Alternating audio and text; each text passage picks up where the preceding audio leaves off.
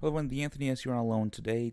I want to talk about position of your employees and how it's relevant to your business and what it really means when it comes to picking where certain people should be.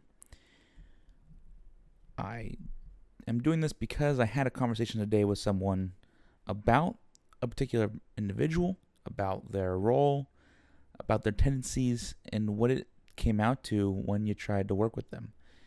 Uh, the reality was not that great in terms of they'd either be talking, they'd either be doing something else.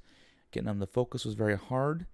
And I wanted to bring this up because it's a beautiful thing for a manager to be able to come in and fix the situation. In fact, you become uh, somewhat of a hero in terms of seeing beyond the daily tasks and noticing people that might be a bit better suited for other roles. And I want to push the idea to everyone out there that we do have strengths weaknesses. We're all meant to do certain things. Every single human being finds certain things interesting and other things not so much. It's very hard to get us to focus on something we really don't want to do. And in fact, I even have certain stuff that I just get tired for no reason when I'm doing it. And then as soon as I'm done, I realize I got energy again. That's just the task pulling energy from me. That's not me actually being tired.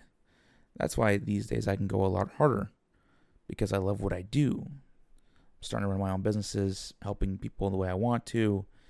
It's a lot easier for me to justify the time spent. And in, because of that, I tend to last longer in terms of being awake. It's not even the fact that it's healthy or unhealthy. I still sleep, but it I find my day much more enjoyable. So, as a manager, the beautiful thing you can do is help people find the things they love to do within your organization.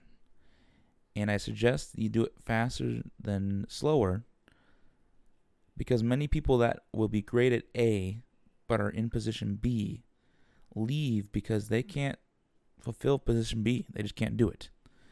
They don't have the energy, they don't have the skill set, they don't have the patience. One of them. Those individuals leave, and then you have to deal with lackluster in neither of them. It, it, it does not coincide with good morale, it does not coincide with overall happiness, overall productivity.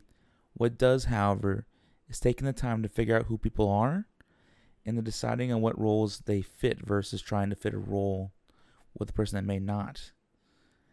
It's interesting, especially because as managers and owners, executives, we tend to interview individuals for roles, and it almost should be the opposite. Or, a different way, interviewing people for the organization and then asking them what they want to do in the organization and see if that's applicable. And if you have a lot of people in that space, then you can maybe talk about, you know, well, we don't have that available, but maybe this, maybe that, and push them towards things they might actually be good at. This will uh, be a lot more productive, a lot more efficient, and I believe we get more out of each individual from morale, from productivity, efficiency, happiness, uh, overall being part of the team. There are ways to get around this. You can pay people an exorbitant amount. They'll usually do whatever they have to do to keep getting paid that much. You can make the environment so enjoyable that even the work, even though they don't like it, you know, they can stick around for five, six years maybe.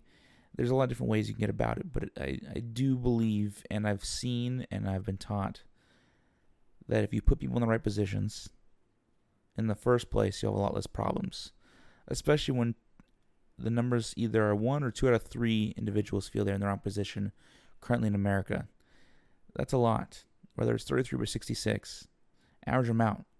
If every other person feels they aren't in the right role, how many jobs could be done better by the people that actually want to be in that said role?